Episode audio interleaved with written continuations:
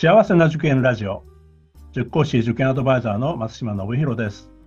この番組は学校の先生や在校生専門家の方をお招きしてお話を聞くなど幸せな受験を目指す保護者の皆さんや受験生を応援するラジオです。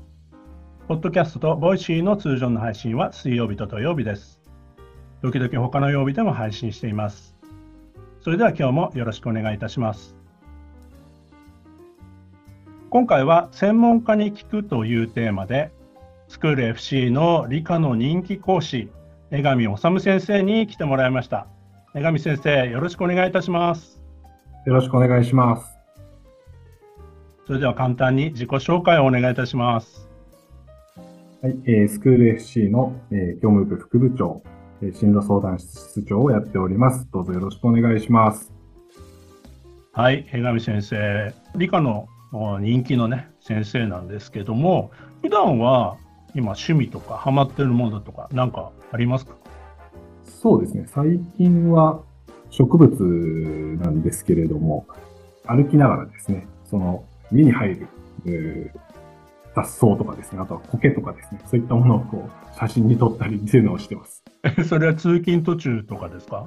そうですね。通勤途中もそうですしあとはまあ休みの日とかですね本当に必死に生きてる雑草というか苔がですね、あの結構目に入って、なんか、あ、こんな、こんなところにあるな。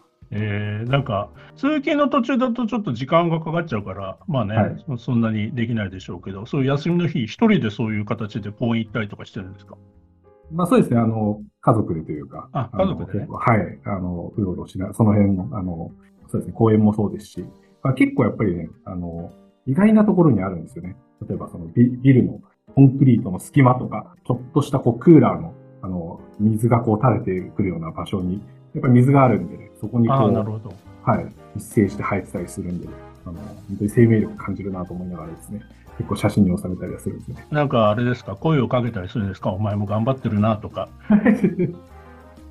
あでも結構ね、そうですね、あの、うん、頑張ってるなっていうのはね、あの、思うんでね、ついつい、あの、口に入れちゃうことはあります、ね。はいえっ、とですね、今回は、まあ、あの江上先生はもともと本を出されていて、1作目のツッコミ理科というね、この本がかなりこうね、あの部数が出て、そして第2弾の本が、えっ、ー、と今年の何月でしたっけ、出版されたのは。はい、1月10日ですね。1月10日、第2弾ということでね。はい。このあたりちょっと正式なあの本の名前、出版社とか、この辺のところちょっと紹介してもらえますか？あはい、えー。前作に続いてですね、えー、長岡書店さんから、え出版しております、もっとツッコミ理科というですね、本になります。このツッコミ理科という名前を付けた、まあ、いきさつみたいなものってあるんですか、えー、この本はですね、高浜先生が、えー、付けてくださったんですけれども、あの、まあ、もともとあの、問題、間違った問題を紹介するっていうテーマでですね、えー、ボケモンっていうのをこう考えていて、で、それに対して子供たちが、あの、間違いを訂正するっていうことで、ツッコミを入れるっていうことで、えー、ツッコミっていうことだったんですけれども、あの、それの企画を持っていたっていうですね、あの、この本のタイトルはもう、ツッコミ理科だっていうふうにですね、もう本当に一言おっしゃっていただいて、まあ、それでもう全てが決まったというところなんですね。はい。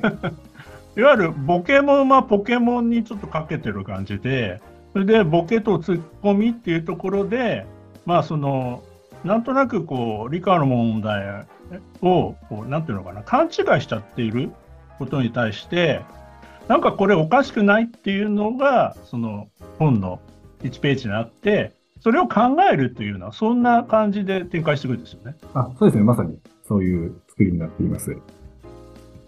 でちょっと具体的な、これね、ラジオなんで、実は理科の問題をラジオでこう説明するの結構大変なんですけど、ちょっと早速何問か、あの、紹介してもらえますかね？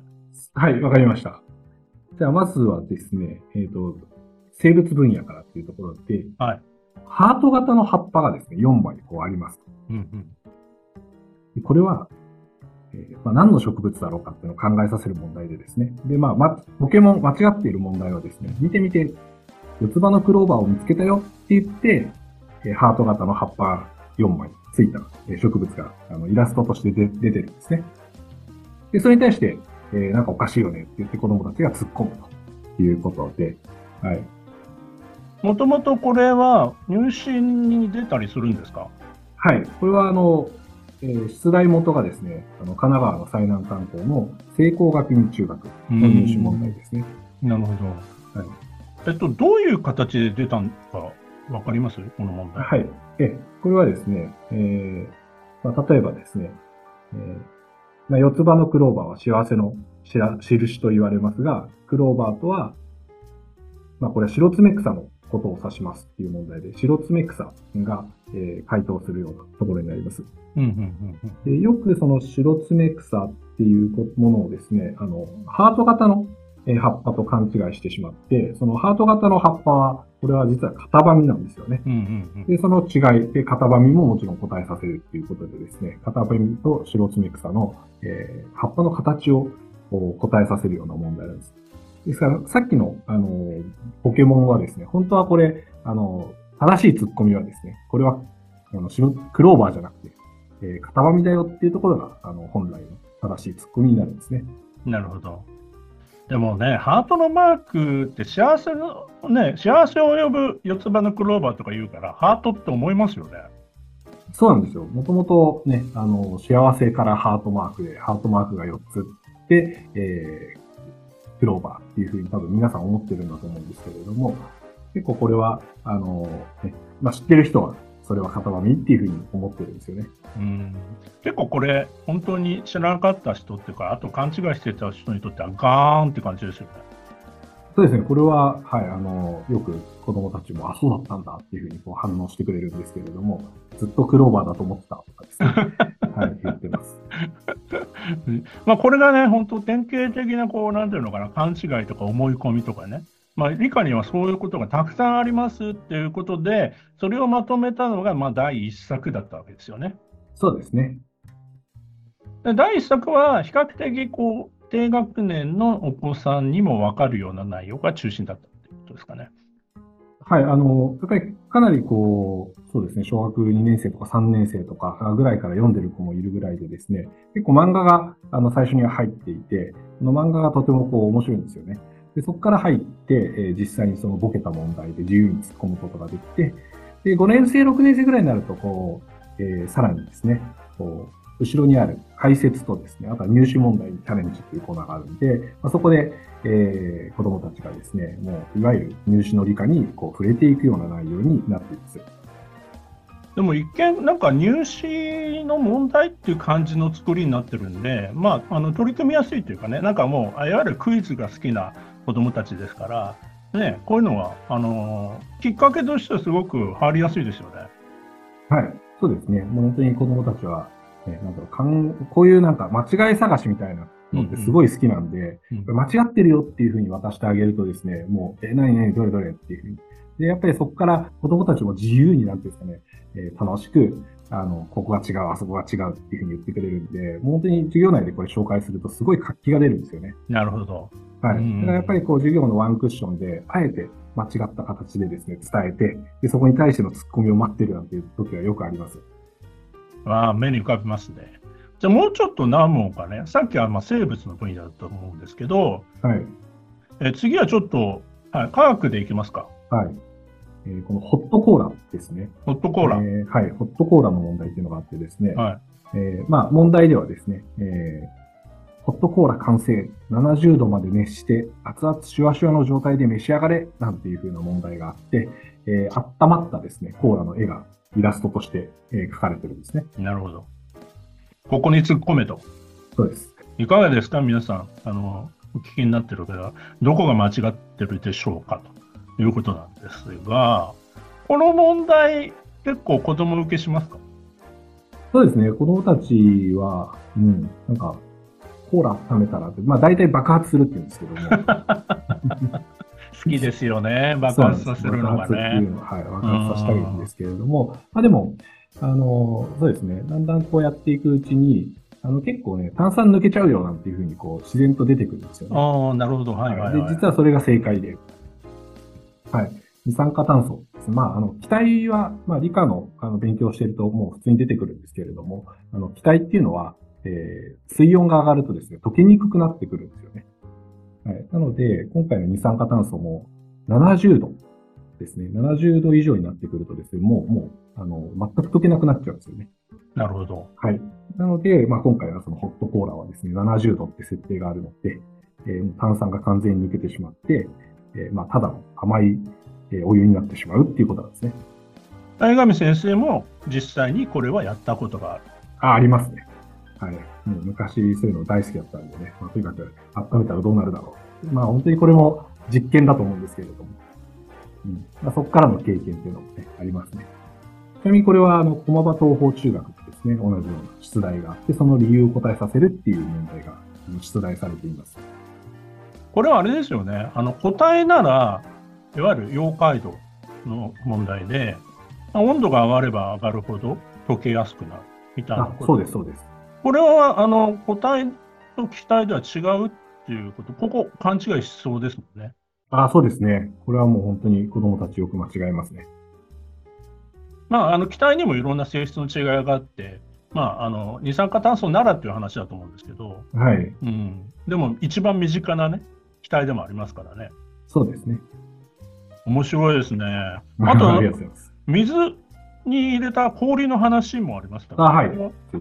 はい。えっ、ー、と、そうですね。あの、まあ、これは、えー、水に氷が入ってて、その氷が沈んでてですね、夏はやっぱり氷を入れてキンキンに冷やした水が美味しいねっていう問題なんですね。